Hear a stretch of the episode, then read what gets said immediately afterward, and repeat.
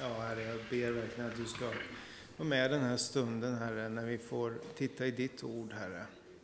Jag tackar att du får tala någonting till i vårt hjärta idag, Herre. Att du får att vi får titta i exakt vad du skriver, Herre, till oss, Herre. Att vi får ta till oss det, Herre, och beröras på så som du vill, Herre. Jag tackar dig för alla som kommit hit, Herre. Jag ber att du ska du ser all, alla som, behov som finns, Herre, och att jag tackar dig att ditt ord kan beröra var och en på, på ett speciellt sätt, Herre. Så hjälp mig nu att, att förkunna ditt ord, Herre.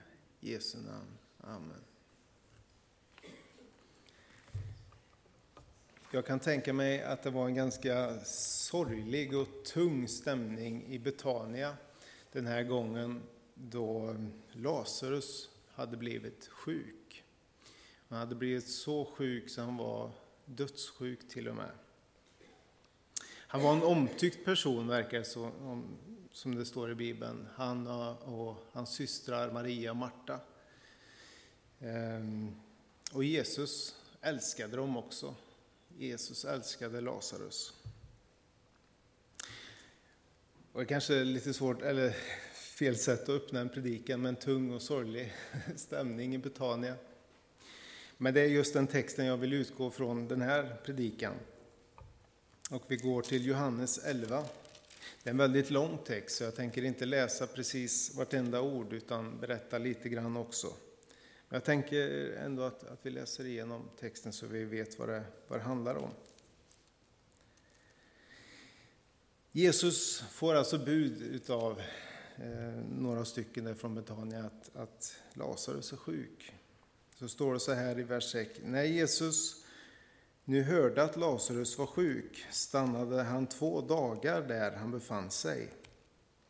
Därefter sade han till sina lärjungar, låt oss gå tillbaka till Judeen.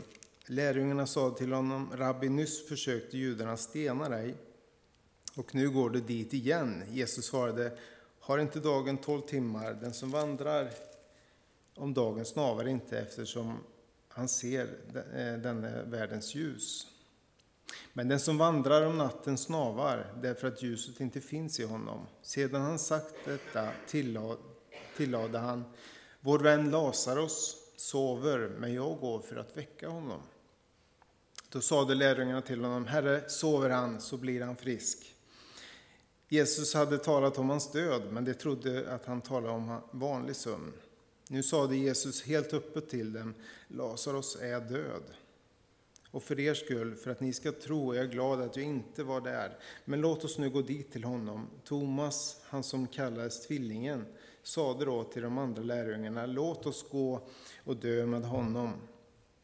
Och så drar de iväg i alla fall efter två dagar där. Och när de närmar sig byn där så, så möter de Marta. Och så står det eh, så här i vers 21. Marta sade till Jesus, Herre, om du hade varit här skulle min bror inte ha dött. Men också nu vet jag att Gud kommer att ge dig vad du än ber honom om. Jesus sade, din bror skall uppstå. Marta svarade, jag vet att han ska uppstå vid upp Eh, uppståndelsen på den yttersta dagen. Jesus sade, jag är uppståndelsen och livet. Den som tror på mig ska leva om han än dör. Eh, och var och en som lever och tror på mig skall aldrig någonsin dö. Hon svarade, ja Herre, jag tror att du är Messias, Guds son, han som skall komma till världen. Och så går hon in och så hämtar även Maria och hon kommer ut Eh, och när Maria kom till den plats där Jesus var och fick se honom föll hon ner vid hans fötter och sade till honom, Herre, om du hade varit här skulle min bror inte ha dött.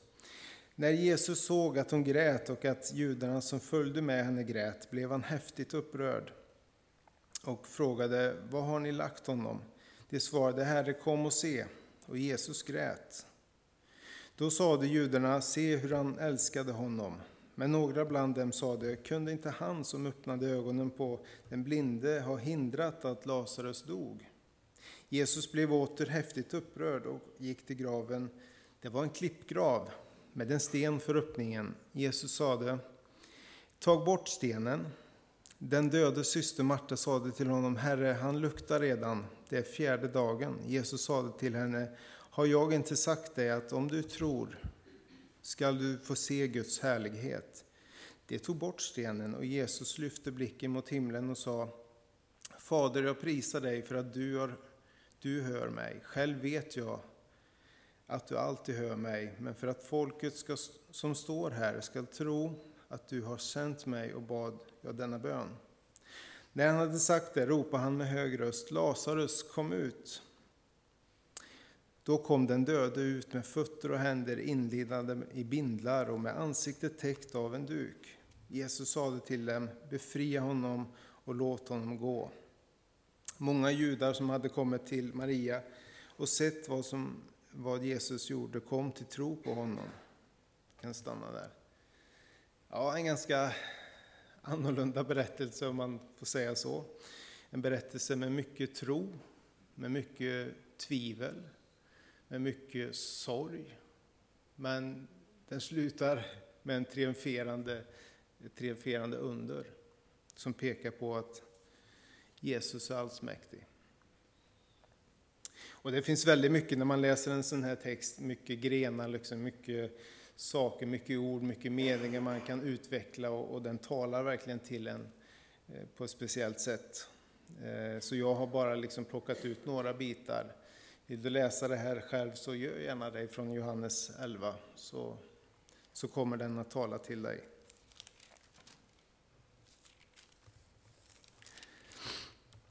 Ja, man kan ju fundera på varför egentligen som, som Jesus låter vänta på Liksom att han inte bara rusar till och helar eh, Lazarus.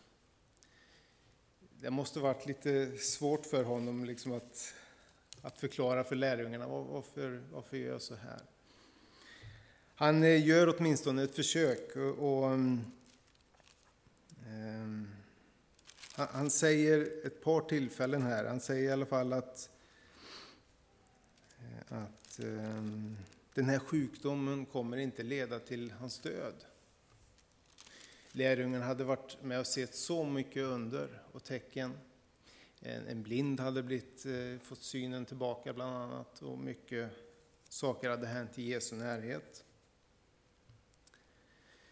Så de, de var nog ganska övertygande om att, att, att var, var Jesus bara där så skulle han kunna hela Lazarus. Och eh, det är väl ganska naturligt att tänka så givetvis att, att eh, logiskt att, att har någon dött så, så går det inte att få liv i den människan igen. Det är ganska liksom mänskligt, ganska logiskt, naturligt tänkt. Men Jesus vill ändå liksom vrida och bända lite grann i deras tankar och, och ge dem tro. Och det är därför han säger ehm, och för er skull, för att ni skall tro, är jag glad att jag inte var där, men låt oss nu gå dit. Ja, eh, precis. Att han ville göra det därför att de skulle få mer tro, i alla fall, står det. Och eh, det kan väl vara så i våra liv också, att, att vi är med om saker som, som gör att vi, vi inte förstår Gud riktigt, vad som händer. Eh, och det är inte alltid det blir kanske ett triumferande slut på alla händelser heller. Och vi begriper inte riktigt var, varför eller varför ja, vi, vi kommer i de situationerna. Att människor blir sjuka bland annat och så. Eh, och vi, vi, har liksom inte hela den bilden, men, men här beskriver Jesus att han hade liksom bilden, han såg på ett helt annat sätt. Och... Eh, det blir så i alla fall att, att de går säkert lite molokna till Betania då, lärjungarna, för de har ju förstått att, att nej, men han har nog dött, de har fått eh, till och med Jesus sa ju det, att, att nej, han hade dött. Även om han två gånger tidigare hade sagt att nej, han ska inte dö. Så, så var det så att de kände så. Och så möter de då eh, Marta. Eh, som, som ställer den här självklarheten, liksom, ja, påståendet, hade du bara varit här mitt ibland oss när, när Lazarus levde så, är, så hade han blivit frisk, då hade du kunnat hela honom. Och eh, är väl kanske lite besviken på honom också att han dröjde så kanske. Jag vet inte hur hon tänkte riktigt. Men jag tror han gjorde det också därför att han, han går in i ett samtal här med Marta med att, att kollar av liksom om, om hon fortfarande har tro på, på att han är Guds son. Vi läser sammanhanget igen. När Marta fick höra att Jesus hade kommit gick hon ut och mötte honom, men Maria stannade kvar hemma. Eh, Marta sade till Jesus, Herre, om du har varit här skulle min bror inte ha dött. Men också nu vet jag att Gud kommer att ge dig vad du än ber honom om. Jag vet inte riktigt varför hon säger den uttrycket eller så, men, men jag tror hon här bevisar lite grann att nej men jag, Gud, jag, jag tror fortfarande på att någonting kan hända. Eller annars så beskriver hon bara att jag tror på dig på samma sätt som jag har gjort tidigare åtminstone. Att hade du varit här så, så skulle det ha inträffat någonting och jag kommer lita på dig, jag kommer tro på dig. Eh, Jesus sa att din bror skall uppstå. Ja, jag vet att han ska uppstå vid uppståndelsen på den yttersta dagen. Och så bollar han lite tro där med, med Marta. Ehm, eh, var och en som lever och tror på mig ska aldrig någonsin dö. Tror du detta? Hon svarade, ja Herre, jag tror att du är Messias, Guds son, han som skulle komma till världen. Och lika så blir det lite med Maria när hon kommer ut och möter eh, Jesus. Säger exakt samma sak. Ehm, Herre, om du hade varit här skulle min bror inte ha dött. Men då händer någonting speciellt med, med Jesus. Eh, han går inte in liksom i det här samtalet med henne, utan hon, det står, jag vill, kan läsa. Och, Eh, Herre, om du hade varit här hade han inte dött. När Jesus såg att hon grät och att judarna som följde med henne grät blev han häftigt upprörd eller rörd i sitt inre som det står i någon översättning. Och frågade, var har ni lagt honom? De svarade, Herre, kom och se. Och Jesus grät. Då sade judarna, se hur han älskade honom. Men några bland dem sade, kunde inte han som öppnade ögonen på den blinde ha hindrat att Lazarus dog? Jesus blev åter rörd i sitt inre och gick till graven. Jag, låt mig stanna upp lite grann för, för den texten om att Jesus grät.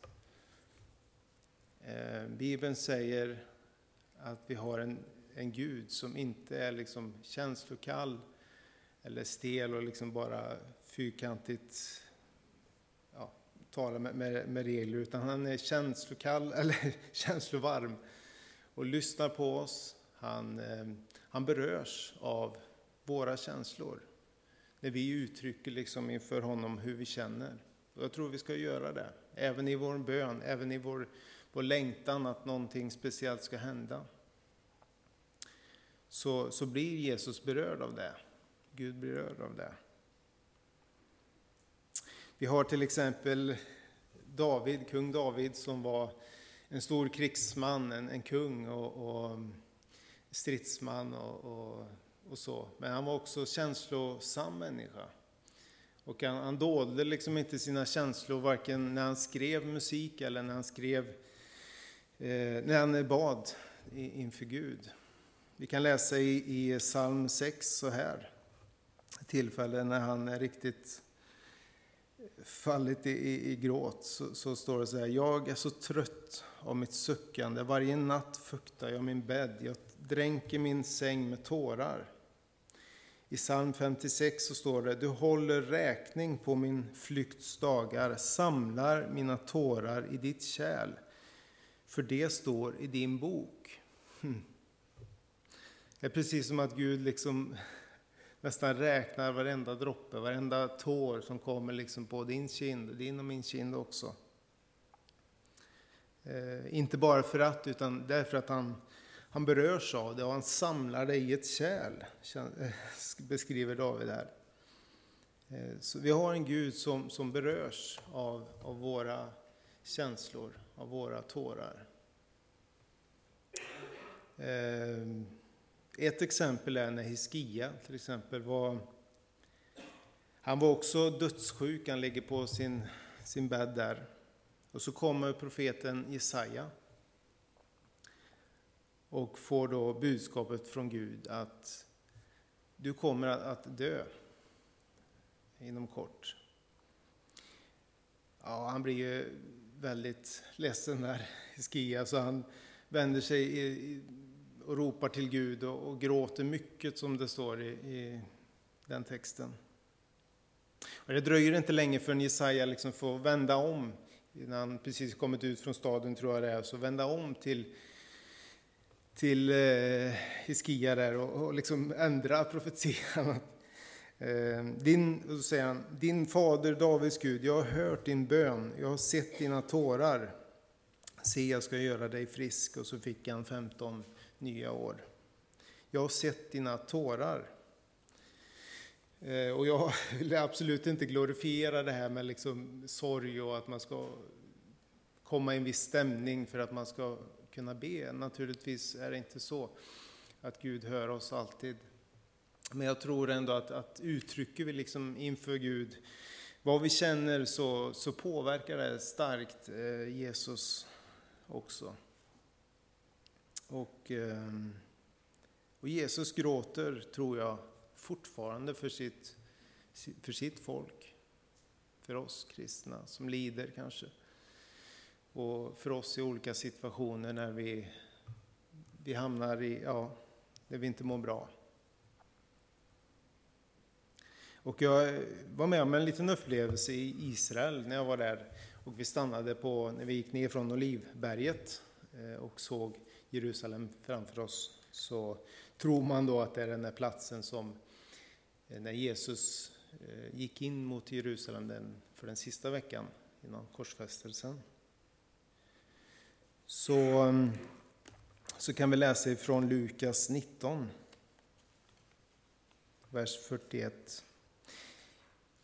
När Jesus kom närmare och såg staden brast han i gråt över den och sade, tänk om du idag hade förstått också du vad som ger, eh, ger dig verklig frid.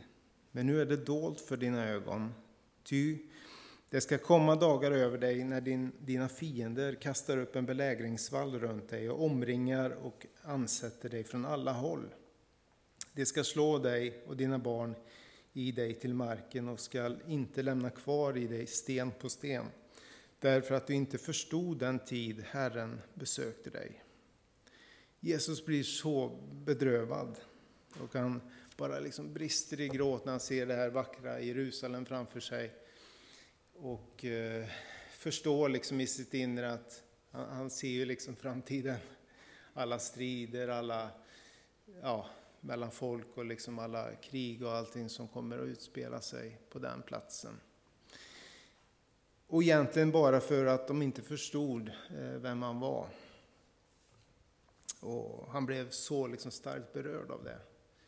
Och eh, jag, jag, tror Jesus fortfarande gråter liksom för sitt folk, Israels folk och, och för, eh, för, även, för även oss. Här. Ehm, och, och, det berörde mig ganska starkt just den texten, liksom, när man, man stod där och såg Jerusalem också. Och fick lite nöd för, för folket. Vi hade varit inne på Förintelsemuseet och lite sådana grejer. Och, hört historierna liksom om, om hur folket hade drabbats på olika sätt genom olika tider och, och så.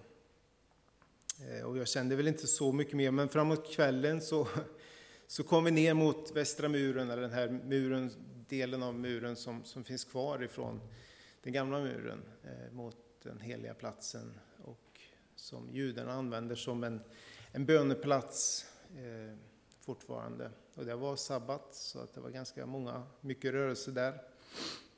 Jag tänkte att jag, vi fick lite fritid där, så jag, jag tänkte vi, jag går fram i alla fall och, och vill be lite grann.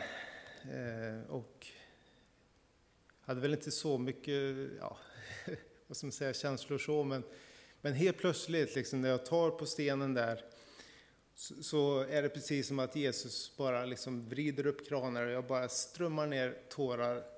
Och eh, man liksom på något sätt tar del av, av Jesu eh, känsla för sitt folk och för så. Jag blev både välsignad och kände lite av del av den tyngd som Jesus bär, en liten del kanske. Eh, och det blir lite så att när vi, kommer i en stark relation med, med Jesus eh, så, så blir vi starkt välsignade. Men vi får samtidigt ta del av hans hjärta, av hans längtan, av hans eh, vilja, av hans kärlek. Så att vi blir också påverkade av hans känsloliv, om man får säga så, eller beskriva det på det sättet. Så det, det är en liten uppmaning att, att, att leva tillsammans, leva nära Jesus. Så kan han påverkas och, och vi kan påverka Jesus.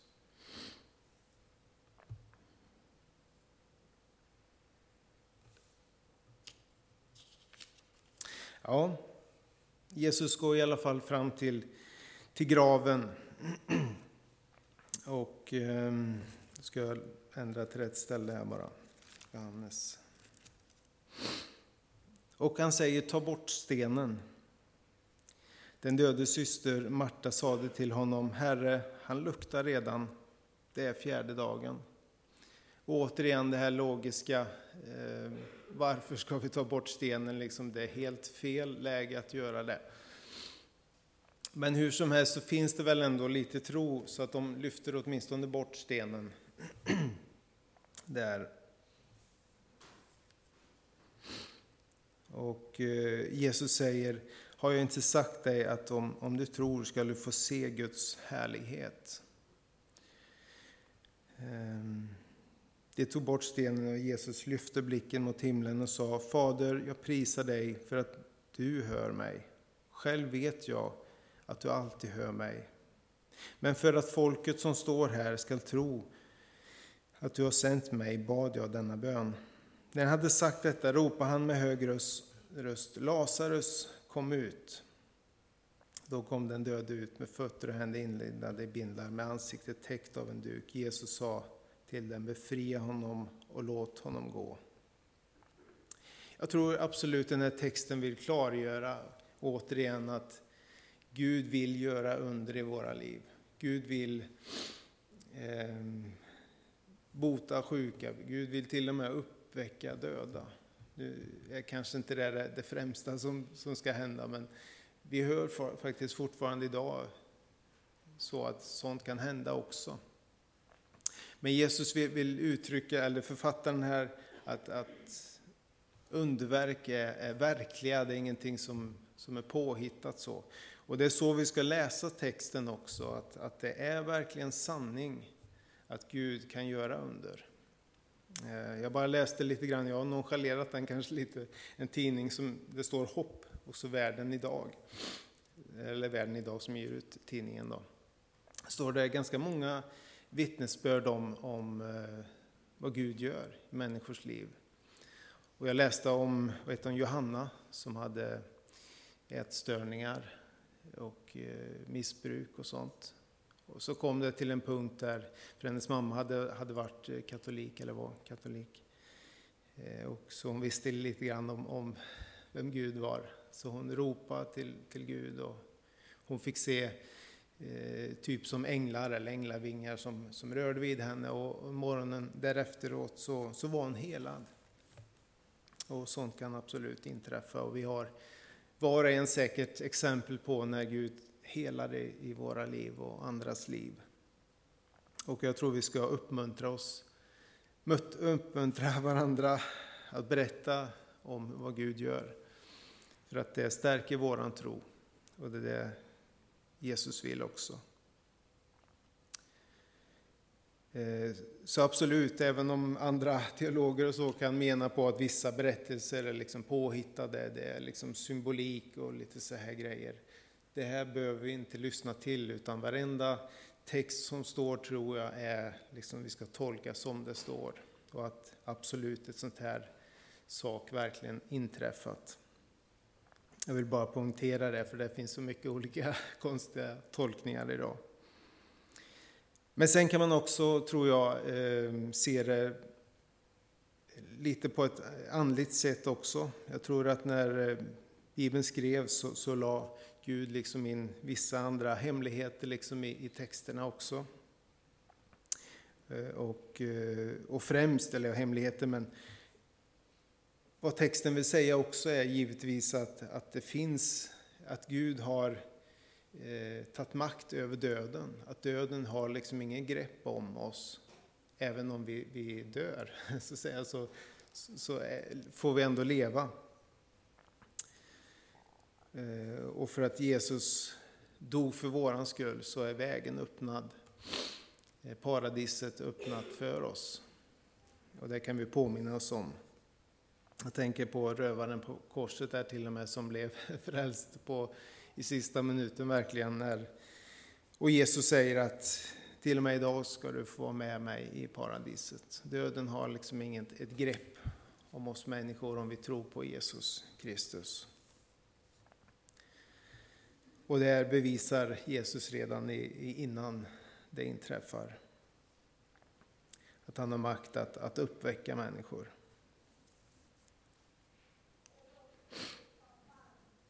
Och jag tror också texten kan tolkas som att, att Gud vill befria människor från väldigt mycket. Han eh, befriar den som, som har insomnat, kanske i tron. Den människan som har kanske dratt sig bort ifrån församlingsliv eller kristen gemenskap eller från, från Gud själv i relation. Eh, jag tror Jesus står och ropar, kom ut, jag vill befria dig. Hela Bibeln är liksom full av, eh, av den, den eh, av att Gud liksom vill befria. Han befriar från fångenskap flera tillfällen. Han befriar från demoner och sjukdomar och människofruktan och, och vänder sorg liksom till, till liv. Så må, många gånger. Och eh, jag tror den här texten kan hjälpa oss att förstå att, att Jesus liksom ropar till oss. Kanske lite var och en, att vi får eh, Eh, då lyssna på honom, vad han vill säga till oss. Och komma ut i, i den tjänst som, som, vi, som vi borde kanske. Och i till den relation som vi, vi kan ha med Jesus. Och... Ehm, i Hebreerbrevet 12 så står det, när vi nu har en så stor sky av vittnen omkring oss, låt oss då lägga bort allt som tynger och särskilt synden som snärjer oss hårt och löpa uthålligt till det lopp vi har framför oss. Och låt oss ha blicken fäst på Jesus, trons upphovsman och fullkomnare, för att nå den glädje som låg framför honom uthärdade han korset utan att bry sig om skammen och sitter nu på högra sidan om Guds tron. Tänk på honom som fick utstå sådan fiendskap från syndare så att ni inte tröttnar och tappar modet. Ja, vi får ha blicken fäst vid, vid Jesus. Och vi får liksom lyssna på när han, han ropar. Och vi får eh, det var ju lite så också att, att, Jesus bad folket att de skulle ta upp lindningarna, eller det var inte han som gjorde det. Inte ens Lazarus kunde liksom få bort duken och, och de här bindningarna som han hade runt om sig. Utan Jesus sa till dem att, att hjälpa honom. Och det ser jag som en liten bild att, att vi kanske får be för varandra, vi får hjälpa varandra att, att komma vidare, liksom bli fria från från saker, från synd och från, från fruktan och, och allt vad det kan innebära. Vi kan få finnas med där som, som verktyg eh, till Jesus. Jag har faktiskt inte så mycket mer att säga om, om den här texten, utan vi ber. Jag tackar dig Herre för att du kan befria oss idag, Herre. Du ser vad, vad som kan binda oss i olika situationer, Herre. Jag tackar dig för att, att du är med oss hela tiden, Herre. Jag tackar dig för att vi får äga en stark relation med dig, Herre. Jag tackar dig för att du lyssnar på vartenda ord vi, vi ber. Varenda tår som vi fäller, Herre. Varenda skratt som vi skrattar, Herre. Så känner du det, Herre, och blir berörd av det, Herre. Tack att vi får äga ett liv tillsammans med dig, Herre. Så nära, så att vi känner ditt hjärtslag, Herre. Jesus, lär oss bönens möjlighet. Lär oss trons möjlighet, Herre. Jag ber om större tro. Att vi inte blir begränsade av logik eller naturliga fenomen, Herre, utan att vi får se Eh, det överandliga här, över det, det, det du kan göra Jesus. De underverk som du kan göra Jesus. Jag tackar dig att, att du kommer att göra underverk i, i våra liv, Herre. På olika sätt, Herre. På olika plan, Jesus. Du ser de som har depression, Jesus. Du ser de som är svårt sjuka, Herre. Jesus. Du ser de som får, behöver bli lösta ifrån alkoholism eller droger, Herre. Jesus, du ser de som lider på, på olika sätt, Herre. Tack att vi får vara med och be för dem, Herre. Och att vi får kanske vara de verktyg som får eh, befria de människorna, Herre. Tack att du är med oss när vi går i ditt namn, Jesus. I Jesu namn. Du ser de människor som kanske har dratt sig ur den här församlingen, Herre, på olika sätt, Jesus. Jag tackar dig för att eh, du får ropa på dem, Herre, att de får lyssna, Herre. Tack att vi också får där få vara dina verktyg, Herre. Leda människor tillbaka till dig, Herre, och till din gemenskap, Jesus. Jag tackar dig för det i Jesu namn. Amen.